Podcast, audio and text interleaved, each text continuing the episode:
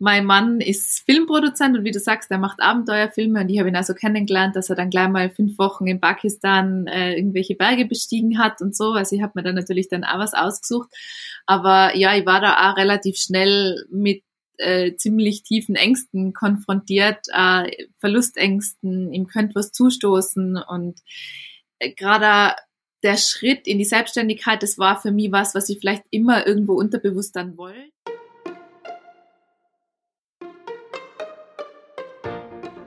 Hallo beim Getting Alive Podcast, dein Podcast für eine Reise zu einem ausgeglichenen Leben. Hier ist dein Reisebegleiter, Daniel Friesenecker. Hallo und Servus zu dieser Ausgabe des Getting Alive Podcasts. Es freut mich, dass du wieder dabei bist. Heute bei mir zu Gast ist die Sarah Ager, die kenne ich schon seit ein paar Jahren. Wir arbeiten beruflich für einen gemeinsamen Kunden. Und äh, die Sarah hat in ihrem Leben ja doch das eine oder andere, das sie handeln muss. Sie ist selbstständig, sie ist Mama von Zwillingen äh, und wie sich das auf ihr Influencer-Business und auch auf ihre Selbstständigkeit und das mit einem recht umtriebigen Ehegatten so ausgewirkt hat, über das habe ich mit ihr gesprochen, weil eines ist klar, da gibt es ein paar Dinge, die man äh, eben im Griff haben muss äh, an Sarahs Stelle. Und ich habe den Eindruck, ihr gelingt das recht gut. Und ich habe sie einfach gefragt, wie sie das schafft, äh, all diese verschiedenen Aufgaben, die sie hat, unter einen Hut zu bringen und dabei ausgeglichen zu bleiben in ihrem Business, für ihre Familie und ja, ganz generell für ein gutes und ausgeglichenes Leben. Eine kleine Eigenpromotion darf äh, jetzt auch nicht fehlen. Äh, ich habe tatsächlich jetzt auch einen TikTok-Channel begonnen ähm, und experimentiere dort ein bisschen herum. Das heißt, wenn du Getting Alive suchst, ich bin jetzt auch auf TikTok zu finden. Die entsprechenden Verlinkungen findest du natürlich am Blog auf der Webseite oder natürlich über die Suchen in den entsprechenden Netzwerken. Damit bin ich mittlerweile auf Facebook, Instagram, und eben TikTok. Äh, zusätzlich gibt's eben diesen Podcast und den Blog. Äh, also an Content ist wohl genug geboten. Aber das Projekt macht Spaß, es geht gut dahin. Mittlerweile über 20 Kilo weg. Ähm, an manchen Kopfdingen merke ich, darf ich mehr und mehr noch arbeiten, aber auch da verändert sich einiges, wie ihr dann in den verschiedenen Stories, Reels und TikToks ja auch mitverfolgen könnt. So, und jetzt lasse ich euch rein zur Sarah und zu unserem Gespräch. Sarah, herzlich willkommen im Getting Alive Podcast. Schön, dass du da bist. Hi Daniel, vielen Dank für die Einladung. Leider geht es ja aufgrund der örtlichen Distanz Innsbruck-Linz nicht ganz aus, dass, dass wir im Studio sitzen bei mir. Das heißt, äh, wir sitzen vor den Rechnern. Ähm, wie ich mir so überlegt habe, wen kann ich denn einladen in diesem Podcast und wer hat denn möglicherweise ein bisschen was aus dem Leben zu erzählen, bist mir relativ bald du eingefallen. Wir kennen uns ja seit, seit doch jetzt ein paar Jahren, äh, vor allem im beruflichen Kontext. Ähm, du warst da in meinem anderen Podcast schon mal fachlich zu Gast. Und wie ich dich kennengelernt habe, warst du Influencerin, Content Creatorin, was, bist auch nach wie vor äh, in diesen Themen unterwegs, ähm, warst für meinen Geschmack recht lifestyleig äh, unterwegs. Und dann ist in deinem Leben eine ganz gravierende Änderung passiert. Du weißt, auf was ich ansprich. Was ist passiert? Ja, ich freue mich sehr, dass ich zum zweiten Mal und jetzt in deinem neuen Podcast zu Gast sein darf. Vielen Dank für die Einladung. Und ja, das stimmt. Ähm, Anfang 2020 äh, haben mein Mann oder mittlerweile Mann und ich äh, sehr überraschende Nachricht bekommen. Wir haben uns gedacht, wir starten zu Corona-Zeiten die Familienplanung. Ob das jetzt gut oder schlecht ist, kann man drüber diskutieren. Aber auf jeden Fall war das dann so, dass ich schwanger worden bin und ähm, nach ein paar Wochen bei der zweiten Untersuchung ist festgestellt worden, dass es nicht nur ein Baby ist, sondern dass es gleich zwei sind und dass wir Eltern von Zwillingen werden. Und also ich sag mal so, uns hat's ja doch die Batschen auszogen bei der Nachricht und ähm, ja, was wir uns jetzt nicht mehr anders vorstellen könnten, weil es wunderschön ist, auch, aber war am Anfang wirklich ein kleiner Schock. Wie, wie, geht's denn mit so einer Nachricht? Also ich weiß noch, wie, wie mir meine Frau äh, gesagt hat, äh, sie ist schwanger, nur dazu am Vatertag damals, also das hat gut, gut passt. Wie passend, äh, ja. ähm, ich, also wir, wir haben immer gesagt, wir, wir wollen Kinder haben und äh, war jetzt auch nicht so, dass das irgendwie wir haben es nicht, nicht geplant gehabt, aber es war dann im ersten Moment, habe ich mal so irgendwie zehn Sekunden braucht, äh, bis ich irgendwie mal zumindest eine Emotion gehabt habe, weil es ziemlich la war im ersten Moment. Jetzt stellen wir das mit Zwillingen, ich kann es nicht sagen, weil ich einfach die Erfahrung nicht habe, irgendwie dann zumindest potenziert vor. Also man, wie, wie geht's einem da so in der nächsten Zeit? Man, man weiß, okay, man ist schwanger, es wird sich was ändern, es irgendwie, es, es kommt ein Kind, weil das wird wohl auch in deinem Kopf gewesen sein. Aber ist es dann einmal wirklich bedingungslose Freude oder kommen dann die Sorgen?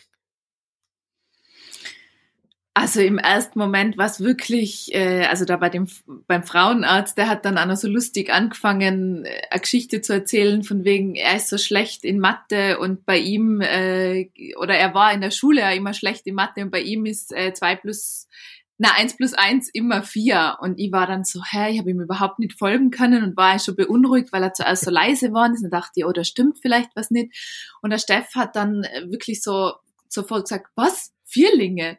Und ich war so, was? Zwillinge? Und dann weiß ich, kann ich mich nur dran erinnern, wie wirklich so, ich habe eiskalte Hände gekriegt.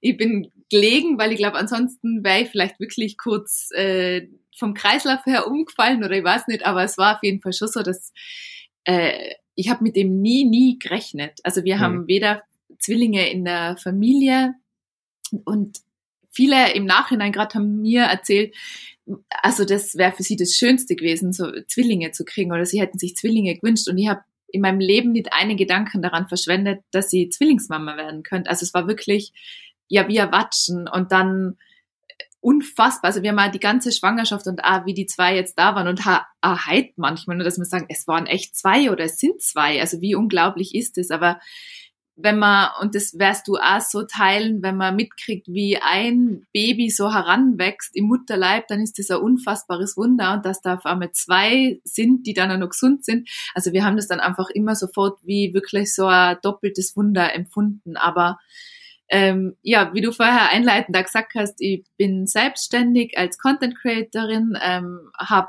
die Social Media Agentur nebenbei und für mich war eigentlich immer klar, ich will das vereinbaren. Ich mhm. habe dann halt so ein bisschen so rosarote Vorstellung gehabt, ich schnall mal das Baby dann in die Trage vorne und dann gehe ich mal für ein paar Stunden ins Büro und arbeite dann da, weil mit Social Media lässt sich das ja eh alles so super einteilen und vereinbaren. Und plötzlich, also das war wie, das war wie so eine Blase, die sich bei mir äh, aufgelöst hat, weil ich dann gemerkt habe, ja, okay, aber mit zwei Babys ähm, wird das sich so wahrscheinlich nicht spielen. Und wie, wie soll ich das schaffen? Und dann war schon die Frage, ja, gehe wirklich, also sozusagen in Karenz, da gibt's ja als, als Selbstständige oder als Unternehmerin auch verschiedenste Möglichkeiten, welche Modelle man da wählen kann. Und dann war mir aber recht schnell klar, nein, ich will irgendwie doch dieses, was ich mir jetzt die letzten Jahre aufgebaut habe, nicht komplett beiseite schieben. Ich will diesen Weg gehen und das beides vereinbaren. Also ich will weiterhin meine Unternehmen haben und ähm, aber trotzdem natürlich auch äh, ja Mama von Zwillingen sein oder für meine Kinder da sein. Und ähm, das war dann schon immer wieder gemischte Gefühle und zwischendurch einfach schlaflose Nächte. Wie wie kann ich das schaffen? Welche Wege gibt's? Ähm, ist es der richtige Weg? Ich tendiere dazu, mir immer so ein bisschen den schwierigeren Weg oder den komplizierteren Weg auszusuchen. Und da war schon oft also die Frage, ja, muss sie das, den schwierigeren Weg wählen? Oder wäre es mhm. leichter zu sagen, ja, ich lege jetzt alles erstmal auf Eis und konzentriere mich halt voll auf meine Mama-Rolle. Aber das hat sich dann nicht stimmig angefühlt. Und so, ja, jonglieren wir uns jetzt durchs Leben. Ich, mein, ich, ich beobachte ja das auch über deinen Instagram-Channel äh, natürlich. Ich meine, wir sind auf verschiedenen Ebenen äh, verbunden und, und, und sehen uns ja da auch gegenseitig und nehmen uns wahr. Und jetzt kommt ja bei, bei euch wirklich einiges zusammen.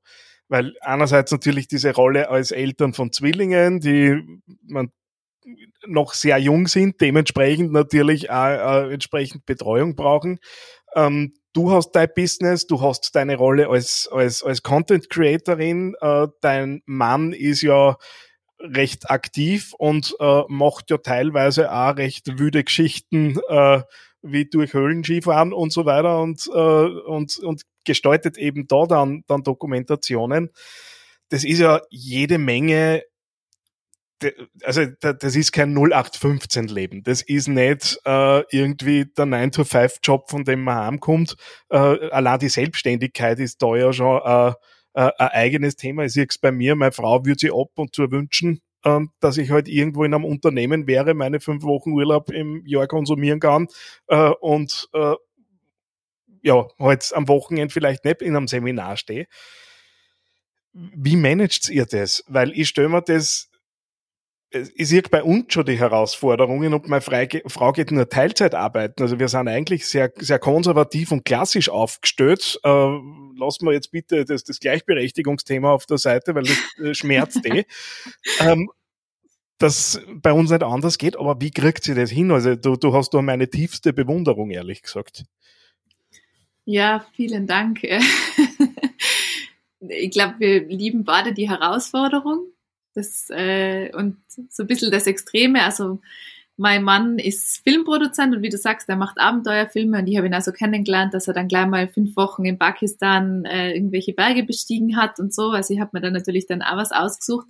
Aber ja, ich war da auch relativ schnell mit äh, ziemlich tiefen Ängsten konfrontiert, äh, Verlustängsten, ihm könnte was zustoßen und äh, gerade der Schritt in die Selbstständigkeit, das war für mich was, was ich vielleicht immer irgendwo unterbewusst dann wollte, aber auch immer riesige Angst davor gehabt habe. Und gerade so die ersten Wochen und Monate war ich da wirklich mit meinen tiefsten Ängsten auch konfrontiert, also mit Existenzängsten, was passiert, wenn äh, wenn die Kunden verliere oder wenn es alles nicht so aufgeht, wie ich mir das vorstelle. Und ich habe da dann wirklich nach drei Monaten, und das war dann zu einem Zeitpunkt, wo der Steff eben wieder nach Pakistan ist für ein Doku und eben so ein 6000er befahren wollt, ähm, wo ich dann gemerkt habe, wenn ich so weitermache, wie ich jetzt weitermache, dann halte ich das nicht lang durch und dann mache ich bei mir auch irgendwas kaputt. Ich bin, äh, ich habe schlaflose Nächte gehabt, ich bin nachts oft aufgewachen ähm, und habe Herzrasen gehabt, also ich habe wirklich schon so körperliche Symptome gehabt und ich habe ein Riesenproblem gehabt, zu dem zu stehen, was ich mache. Also ich habe mir zum Beispiel am Anfang nie sagen traut, äh, ich betreue die und die Kunden oder ich, also es war für mich immer herausfordernd, über das zu sprechen. Und dann war ich in einem Vortrag von einer sehr tollen Frau, äh, Unternehmerin, und da, die hat dann, glaube ich, einen Satz gesagt, ich kann mich nicht mehr dran erinnern, aber ich weiß, dass das in mir was bewegt hat und wo ich dann gemerkt habe, na, es ist der Zeitpunkt jetzt was zu verändern. Mhm. Und ich habe damals schon so einige Coachings auch gemacht, aber eigentlich nie über einen längeren Zeitraum und bin dann über das eigentlich ähm, zu einem tollen Coach gekommen, der mit mir wirklich sehr intensiv über ein ganzes Jahr lang gearbeitet hat. Und der hat damals auch den tollen Satz gesagt, wer, wer hoch hinaus will, muss lange am Fundament bauen. Und ähm, das ist sowas, das so in meinem Kopf geblieben ist. Und ich habe dann zu dem Zeitpunkt wirklich angefangen, intensiv an mir zu arbeiten. Also Ängste anzugehen, ähm, Dinge aus der Kindheit aufzuarbeiten und einfach so, ich glaube, ich habe mir da meine Basis geschafft, die mir heute zugute kommt und die auch jetzt ähm, dafür sorgt, dass ich in diesem doch sehr, äh, wie soll ich sagen, in diesem Leben, das wir halt gerade führen, dass ich mich selber nicht verliere und dass ich aber auch merke, so, wo sind denn jetzt die, die die Red Flags sozusagen. Wann ist wieder Zeit, jetzt wirklich zurückzuschrauben und auf mich zu schauen? Und ich habe da sehr, sehr viel gelernt und das hilft mir wahnsinnig aktuell in, ja, wie ich sage, in dem Balanceakt, den wir da gerade haben. Und der andere Riesenvorteil, den ich bei uns einfach sehe, ist, dass wir beide selbstständig sind. Also es war, es hat eine Zeit gegeben in unserer Beziehung, da war der Steff schon selbstständig und ich war noch voll angestellt in einer Werbeagentur und das war für die Beziehung zum Beispiel total herausfordernd, weil er dann um drei Nachmittag bei schönem Wetter gesagt hat, okay, er geht jetzt klettern. Und ich habe aber meine Zeit dann abends manchmal, mhm. wenn nichts zu tun war, absitzen müssen in der Agentur und war dann auch sauer, wenn er dann nicht einkauft hat oder nicht nur die Wohnung vorher aufgeräumt, weil ich gedacht habe, ja, bevor man sich dem Freizeitvergnügen widmen könnte, könnte er halt das machen und solche Dinge sind dann besser geworden, wo wir beide einfach diese Flexibilität der Selbstständigkeit gehabt haben das bringt aber auf der anderen Seite natürlich dieser Freiraum wieder total andere Herausforderungen mit, dass man plötzlich alles neu strukturieren und planen und sich selber organisieren muss. Aber für uns so sehe ich das schon als Vorteil und auch die zwei Charaktere, die wir sein, dass wir halt beide einfach diese Flexibilität leben können. Ja. Ähm, du hast jetzt gerade dieses, dieses Verändern beschrieben und äh, wenn ich jetzt äh, irgendwie zurückschaue, ähm, kriege ich einfach bei mir mit, okay, dass in Wirklichkeit bei mir seit seit fünf Jahren, vier, fünf Jahren äh, eine Veränderung einfach läuft, ähm, die sich letztendlich jetzt darin ausgeprägt hat, dass ich halt jetzt äh, Grund dieses Projekts in Wirklichkeit ähm, mir einfach wirklich mit, mit Selbstfürsorge, mit äh, auf sie selber schauen, ähm, auseinandersetzt. Ähm, jetzt, wenn man mir vor zwei Jahren gesagt hat, wo ich in der Hochphase meiner ganzen systemischen Coaching-Thematik drin war, wo ich halt auch mitten in dieser Ausbildung drinnen war, äh, dass ich nur Depression kriege, hätte ich jedem Vogel gesagt, weil ich war ja selbst reflektiert bis zum geht nicht mehr, man ist ja da völlig drinnen. Aber wenn du jetzt so zurückschaust auf, auf deine Veränderungsphasen, ich, ich wünsche mir immer wieder so diesen Moment, ab dem alles klar ist und irgendwie sie, sie alles auflöst und äh, der glasklare Blick da ist ähm, und in der Rückschau ist einfach klar, okay, es ist halt blöderweise ein Weg. Wie, wie nimmst du denn den Weg wahr oder wo sind denn für die die Punkte im Alltag, wo du da denkst, ah ja, genau, das war jetzt eine Veränderung, das hätte jetzt die alte Sarah nicht gemacht. Wo, also woran kannst du das festmachen? Weil das lerne ich immer wieder, dass die Leute gar nicht checken, dass sie sich verändern. Boah, schwierige Frage. Ähm, also dieses Glas, dass das Glas klar ist, ich merke es auch, dass es ist ein Prozess und es ist dann einfach bei gewissen Punkten, wo ich dann, also bestes Beispiel, ich habe vor ein paar Tagen, da hat es ein Missverständnis gegeben und ähm, ich hätte einen Vortrag halten sollen und ähm, früher hätte ich trotzdem, dass es mir nicht passt, dass ich mich nicht wohlfühle, dass ich es zeitlich eigentlich nicht schaffe, wäre ich über meine Grenzen hinausgegangen und hätte gesagt, ja, das mache ich, weil ich will niemanden enttäuschen, ich will niemanden hängen lassen. Ähm, ich erfülle immer meine, meine Verpflichtungen, so habe ich das gelernt, so, so bin ich auch. Ähm, und jetzt habe ich aber entschieden, na, es tut mir wahnsinnig leid, aber ich kann es nicht, ich schaff's diese Woche nicht da und ich sage einfach Nein dazu. Mhm. Und das ist schon was, was mir Kraft kostet, aber wo ich auch dann zum Beispiel jetzt einfach wirklich wahnsinnig stolz auf mich war, äh, die letzte Woche mir gedacht habe, das hätte ich früher, ähm, hätte ich hundertprozentig gesagt, ja, okay, na, ist kein Problem, macht auch keinen kein Umstand, mache ich trotzdem. Und jetzt habe ich gesagt, na, ich schaff's nicht da. Ich, es geht für mich nicht da. Und äh, da merke ich dann so, wow, da habe ich mich wirklich verändert und da habe ich mich weiterentwickelt. Aber dieses, dass ich dann so sagen kann, es gibt so diese, diese einschneidenden Erlebnisse, klar, dieses, äh, der Fakt, dass ich jetzt einfach auch für zwei kleine Lebewesen zusätzlich verantwortlich bin und einfach merke, ich kann für die zwar auch nur da sein, wenn es mir gut geht. Und wenn ich völlig überlastet und mit dem Kopf ähm, immer bei irgendwelche anderen Sachen bin, dann läuft unser Alltag unrund, dann laufen die zwar unrund, dann läuft wahrscheinlich auch noch unsere Beziehung unrund. Also dann, ich tue niemanden einen Gefallen damit.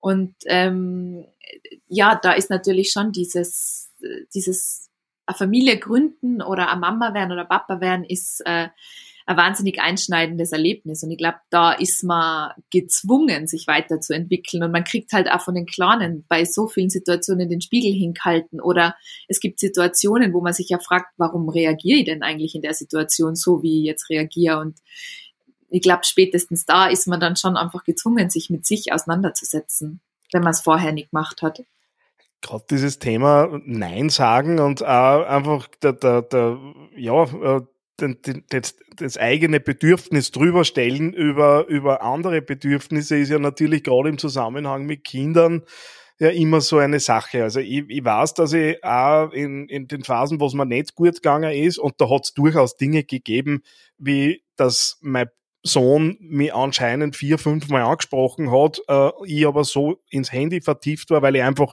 ab, mich abkapseln wollte, äh, dass mir meine Frau irgendwann einmal einen Taucher gegeben hat und gesagt hat, du, der, der Bur hat dich jetzt gerade fünfmal angesprochen und du hast nicht reagiert. Äh, das war nur eine Phase, wo noch nicht klar war, was da eigentlich im Argen liegt bei mir. Ähm, aber selbst in der Phase habe ich immer versucht, äh, sobald er irgendwie was wollte, dass ich als guter Vater halt dann irgendwie natürlich dann da bin für ihn. Und ich habe jetzt für mich zumindest festgestellt, dass einfach jetzt auch das Nein in Richtung von meinem Sohn, das sind so klassischerweise Beispiele, ich sitz auf der Couch und mag Nachrichten schauen äh, und er möchte halt gerade spielen, wo ich sage, du, 20 Minuten ist jetzt eine Ruhe. Ähm, wenn das aus ist, dann bin ich wieder da für die, aber jetzt ist Sense. Und das hat furchtbare Überwindung gekostet. Also ich, nämlich mit Schuldgefühlen gegenüber meinem Sohn, dass ihn jetzt verstoßen, nur dass ich Fernsehen kann. Auch wenn es die Nachrichten sind.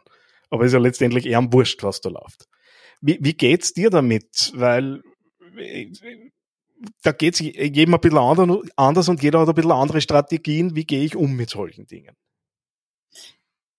Und akzeptiert das jetzt, wo du es klar kommunizierst? Ja, ich muss ganz ehrlich sagen, ich habe nur einmal die Erlaubnis von der Therapeutin dann braucht, die mir dann auch gesagt hat, naja, hören Sie zu, äh, äh, ein Kind, äh, das ein klares Nein und eine klare Kommunikation hat, wird im Leben wahrscheinlich auch was davon haben, äh, zu wissen, woran bin ich und wenn man das wer klar sagt und nicht herumeiert mit ich komme dann gleich und mach und irgendwie, wo einfach keine klare Antwort kommt, ähm, seitdem habe ich mir es natürlich da auch besser geredet, weil ich mir sogar einbilde, es hat einen didaktischen Mehrwert, was ich da tue. Ich glaube auch, also ich glaube, dass gerade Kinder mit klaren Ansagen viel besser umgehen können und eben danach viel selbstbestimmter sind, weil sie eben, wie du sagst, wissen, woran sie sind. Und äh, bei mir war es am Anfang so, also die, die, Zwillinge seien natürlich auf die Welt gekommen, was jetzt auch, also es war für mich die Geburt ein, ein Erlebnis, das ich als sehr schön abgespeichert habe, was nicht selbstverständlich ist, weil es gibt da sehr viele dramatische Geburten. Also da ähm, war soweit eigentlich alles gut und mir ist es auch gut gegangen, nur es war dieses plötzlich zwei Babys zu haben und auch dieses ähm, Stillen von zwei Babys, ähm, das war wahnsinnig schwierig am Anfang da reinzustarten und sich dann auch selber körperlich davon zu erholen. Und ihr bei Hebamme gehabt, die, ähm, die hat bei mir so einen bleibenden, nachhaltigen Eindruck hinterlassen. Die hat zu mir wirklich, glaube ich, am Tag der Geburt noch gesagt, und merkt dir im Flugzeug, wenn du im Flugzeug sitzt und es, es gibt Turbulenzen und die Sauerstoffmasken fliegen runter, du setzt dir selber zuerst die Maske auf und dann setzt du sie deinem Kind auf. Und dieses Bild, das, an das muss ich heute noch ganz oft denken und das ist für mich so wertvoll, weil das ist einfach die Wahrheit. Ich kann einfach nur für meine Kinder da sein, wenn ich, wenn es mir selber gut geht und wenn ich selber halt einfach ähm, gerade überlastet bin und äh, es mir nicht gut geht, dann ist an erster Stelle wichtig, dass ich mich um mich kümmere. Und erst dann kann ich wieder für andere da sein.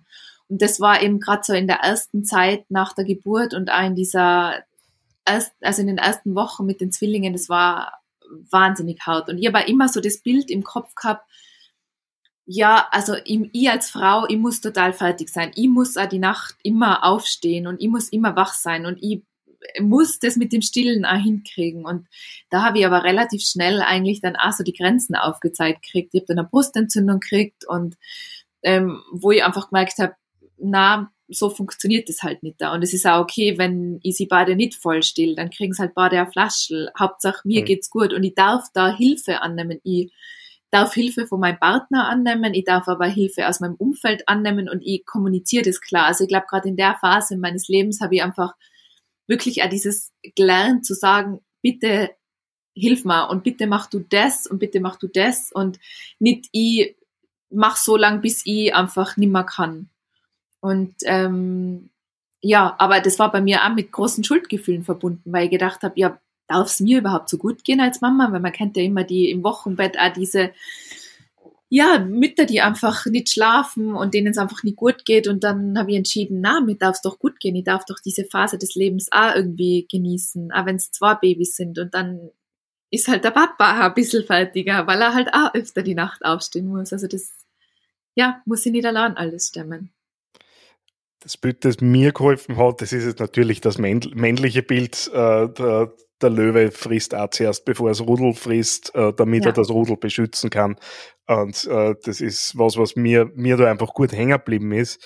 Aber du, du beschreibst das eh, es geht auch um das, das auf sich selber schauen und wenn man so ein bisschen auch in die Jetztzeit hüpft, ähm, du hast da vorher gesagt, äh, viel Zeit bleibt nicht für die, aber wie sicherst du die Me-Time, äh, beziehungsweise wie schaffst du das dann trotzdem irgendwie Inseln zu schaffen, weil ähm, ehrlicherweise bei uns ist es so, durch das, dass meine Frau Teilzeit arbeitet, am Nachmittag Kinderbetreuung hat, ich komme halt nicht spät abends, aber trotzdem abends heim. Ähm, und wenn ich dann noch Radl fahren gehe will, müssen wir das halt irgendwie managen, damit wir halt alle irgendwie äh, ja, zu dem kommen, was wir halt gerne hätten. Und das ist nicht immer ganz leicht. Jetzt ist ja das bei euch, wie gesagt, also ich, ich glaube ein, zwei Schwierigkeitsgrade drüber über dem, was ich so gewohnt bin. Wie, wie sicherst das? Also es gibt dann wieder die Phasen, wo, wo ich auch alles so mache und total auf meine Kosten, weil es einfach kein Me-Time gibt. Und mhm. ähm, das ist dann wieder so, ich komme dann wieder an den Punkt, wo ich eh merke, ich habe jetzt letzte Woche zum Beispiel, äh, eine ganze Woche hat mein Auge zuckt. Und mhm. wo ich dann einfach weiß, so mein Körper gibt mir dann Signale und sagt dann, Sarah, du bist wieder an dem Punkt. Ja. Und ähm, ja, ich glaube, wie soll ich sagen, es gibt immer wieder diese Phasen, es wäre gelogen, wenn man sagt, ja, ich habe jetzt jede Woche dreimal äh, Zeit, wo ich dann, weiß ich nicht, eine Stunde für mich habe. Es gibt einfach die Wochen, da habe ich das nicht da. Mhm. Und ich versuche halt dann so Sachen einzuplanen, dass ich halt dann wirklich sage, so, ich arbeite, es gibt zwar Abgaben, aber ich arbeite am Abend nicht mehr und ich gehe halt dann mal wirklich früh schlafen, was für mich sehr, sehr herausfordernd ist, weil ich eigentlich am liebsten immer am Abend immer wach bin und äh, mich schwer tue, früh ins Bett zu gehen. Ähm, aber mir muss das mein Körper schon meistens irgendwie aufzeigen. Und ansonsten hilft eigentlich nur, das wirklich streng zu planen. Also ich buche mal einen Kurs, wo ich dann eine Verpflichtung habe, wo ich sage, okay, jetzt habe ich dafür zahlt, jetzt gehe ich da wirklich hin und dann denke ich mir immer, es tut mir so gut, warum mache ich das nicht öfter? Äh, das sind so Dinge, also wirklich sich das, sich eigentlich damit ähm, ja Verpflichtung irgendwie aufzuladen in Form von einem Kurs, den man dann aber wirklich einhaltet. Oder dass ich sage, ich mache was mit einer Freundin aus und habe da auch jemanden, der auf mich wartet. Das sind so die Dinge, wie ich es dann halt schaffe, ähm, Zeit für mich einzuplanen. Aber wenn es sonst so gehen wird, dann würde ich auch immer weitermachen, bis ich halt wieder merke, ähm, ja, okay, stopp. Und da bin ich eben froh, dass sie bevor wir eine Familie gegründet haben, dass ich da so viel an, und intensiv an mir gearbeitet habe, dass sie ähm, dass ich einfach diese Signale deuten lerne und dann weiß, okay, jetzt ist diese Grenze erreicht und da gehe ich aber dann an die drüber, weil ich glaube, davor wäre ich da immer drüber gegangen und ja, ich glaube, wenn man immer über die Grenze geht, dann passiert eben irgendwann das, dass man halt nicht mehr kann oder dass man vielleicht krank wird oder will da gar nicht ins Detail gehen, aber ähm, ja, ich glaube, das ist eben wichtig, das das mhm. anzuerkennen und sich selber da spüren zu lernen. Ähm, was sind denn so die, die Oasen, die du, ich meine, ein bisschen was hast du jetzt eh gesagt, aber die du, du, die, also woraus schöpfst du Kraft? Ich bin zum Beispiel draufgekommen, ich bin immer schon, Laufen war nie meins, äh, aber Radlfahren hat eigentlich immer irgendwie Spaß gemacht oder war die Überwindung nicht so groß. Und das war dann auch tatsächlich in der, in der Phase der Depression, das Fahrrad der einzige Ort, an dem ich klar denken hab können, ähm, wo einfach, ja, ich einerseits in Bewegung war und auf der anderen Seite gemerkt habe, okay, da, zumindest hier funktioniert der Kopf noch, überall anders nimmer. Und da hat jeder ja unterschiedliche Vorlieben. Äh, und mir geht es auch darum, möglichst viel herzuzeigen. Äh, was, was tun Leute, um, um Ausgleich zu finden? Wo ist, ist es bei dir? Auf jeden Fall eine Natur. Also mir hilft es dann wirklich in den Wald zu gehen, dann einmal sich dazu zwingen, die Stöpsel nicht ins Ohr zu, zu tun oder das Handy vielleicht bestenfalls sogar wirklich daheim zu lassen. Das schaffe ich dann nicht wirklich, aber manchmal lasse ich es dann in der Tasche und die Stöpsel auch. Ähm, das ist was, was mich wahnsinnig erdet, was, wo ich richtig merke, wie, wie im Kopf auch wieder mal alles so im Fluss kommt und, und äh, ja, wo, wo ich richtig wieder so Freiheit im Kopf kriege, die manchmal dann halt auch vor lauter Machen und Hasseln den ganzen Tag, die dann weg ist. Also auf jeden Fall, Natur ist immer was, was, was glaube ich einfach erdet, zumindest geht's mir so.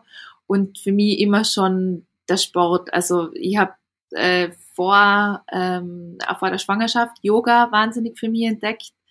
Weil es einfach äh, eine Kombination aus Atmen und eben dieser achtsamen Bewegung ist. Also man, man fühlt wirklich so in den Körper rein, man, man fühlt Stellen, Muskeln, die einfach zwicken, die ja auch, man sagt ja gewisse Muskelpartien oder gewisse Regionen im Körper, die stehen ja immer für Themen, die man gerade hat. Mhm. Äh, und das kann ich zu 100 Prozent unterschreiben. Also das, das war sie auch.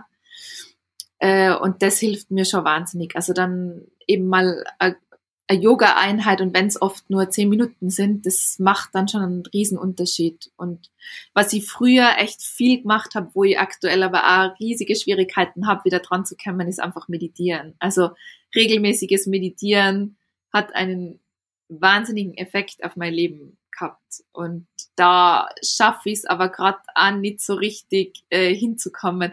Aber als Tipp, was ich wirklich mache, und das jetzt schon seit Weihnachten, ich habe zu Weihnachten einen Tageslichtwecker bekommen, der eine mhm. Einschlaffunktion hat. Also das, das ist so ganz ein sanftes Licht. Da habe ich, stelle ich jeden Abend zehn Minuten ein und da ähm, zirpen die, die Grillen und mit dem schlafe ich ein. Und das mache ich wirklich jeden Abend und da atme ich nochmal bewusst, da sage ich, ich habe so, ähm, so Glaubenssätze, die ich mir sage. Und die sage ich mir davor und ich gehe eigentlich nur so im Kopf nochmal durch, für was ich dann halt dankbar bin. Und das ist so mein, mein kleines Ritual und dann drehe ich mich um und dann schlafe ich ein. Also ich sag halt, okay, meditiere nicht regelmäßig, aber es ist eigentlich so eine Form von Meditation mhm. vielleicht. Mhm. Und da bin ich, das mache ich wirklich jeden Abend gerade. Und das ist ja mit kaum großen Aufwand verbunden und tut mir aber, glaube ich, also ich merke zum Beispiel, dass ich viel, viel besser schlafe, weil ich davor oft, gerade wenn man, du kennst das sicher auch, wenn man, ähm, man sagt ja, na, das Handy legt man dann abends weg und mindestens vielleicht sogar zwei Stunden vorm Einschlafen nimmt man das ja, Handy ja. nicht mehr in die Hand, genau. Und dann ist man halt doch bis zur letzten Minute am Handy ähm, aber wenn man es jetzt, also wir haben seit November unsere Handys wirklich aus dem Schlafzimmer verbannt, kann ich auch jedem empfehlen, ist gar nicht so schwer und macht einen riesigen Effekt. Und dann äh, war ich halt manchmal doch bis zum Schluss irgendwie am Handy oder am Laptop und dann habe ich einfach gemerkt, dass mein Kopf im Schlaf so nacharbeitet. Also dass ich zwar schlaf, aber nicht erholt aufwach. Und seit ich aber diesen, diesen Wecker habe und dieses also mein Einschlafritual habe, merke ich richtig, dass da der Kopf zur Ruhe kommt und dass ich runterfahre. Und das ist vielleicht auch so was, was, weil dieses Meditieren ist auch oft so, ah ja, dann muss ich mir jetzt noch hinsitzen und dann muss ich noch meditieren. Also für mich ist das auch oft so ein Riesending, wo ich mir denke, ja, es wäre wahrscheinlich gar nicht so schwer, aber mit diesem Wecker fällt es einfach leicht, sich da noch ein paar achtsame Minuten zu gönnen.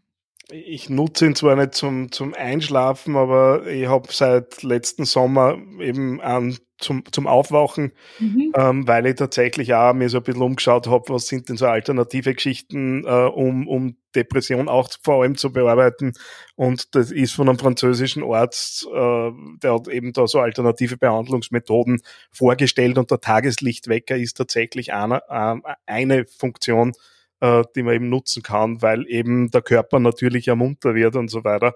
Und ich kann jetzt nicht sagen, dass ich irgendwie voll von Glücksgefühlen irgendwie munter werde äh, mit dem Licht, aber äh, ich merke, ich werde, ich stehe leichter auf äh, und es ist irgendwie angenehmer zum Licht wach zu werden und halt über eine halbe Stunde, als wenn man da irgendwo ja auf von einem iPhone Klingelton, ja, aus dem Schlaf gerissen wird, ja. kann und ich auch bestätigen. Auch beim Sohn habe ich es mitgekriegt, weil ab und zu mhm. darf er, darf er bei uns schlafen und wenn, dann ist er dann natürlich auch mit dem Tageslichtwecker äh, auseinandergesetzt und wir kaufen ihm jetzt tatsächlich an für ihn eine, damit der einfach in der Früh ein bisschen besser aufkommt äh, und nicht von uns aufgeweckt wird. Ja. Und ja, mal schauen. Ähm, Du hast ja, wie man merkt, äh, vieles, vieles gelernt und vor allem auch die, die letzten zwei Jahre waren, waren sicher sehr ereignisreich. Und wenn du jetzt die Chance hättest, äh, mit der 18-jährigen Sarah zu sprechen äh, und sie ein bisschen einzunorden darauf, was da kommt, welchen Ratschlag würdest dir denn geben? Ah, was würde ich mir sagen? Glaub an die und vertraue auf dich selber und du bist stärker, als du glaubst. Wunderschön. Sarah, vielen herzlichen Dank. dass bei mir im Danke, Podcast Daniel. War. Schönes Gespräch. Mach's gut. Dir hat dieser Podcast gefallen? Dann hinterlass jetzt eine 5-Sterne-Bewertung. Vielen Dank für deine Unterstützung. Mehr zum Podcast findest du unter www.gettingalive.net.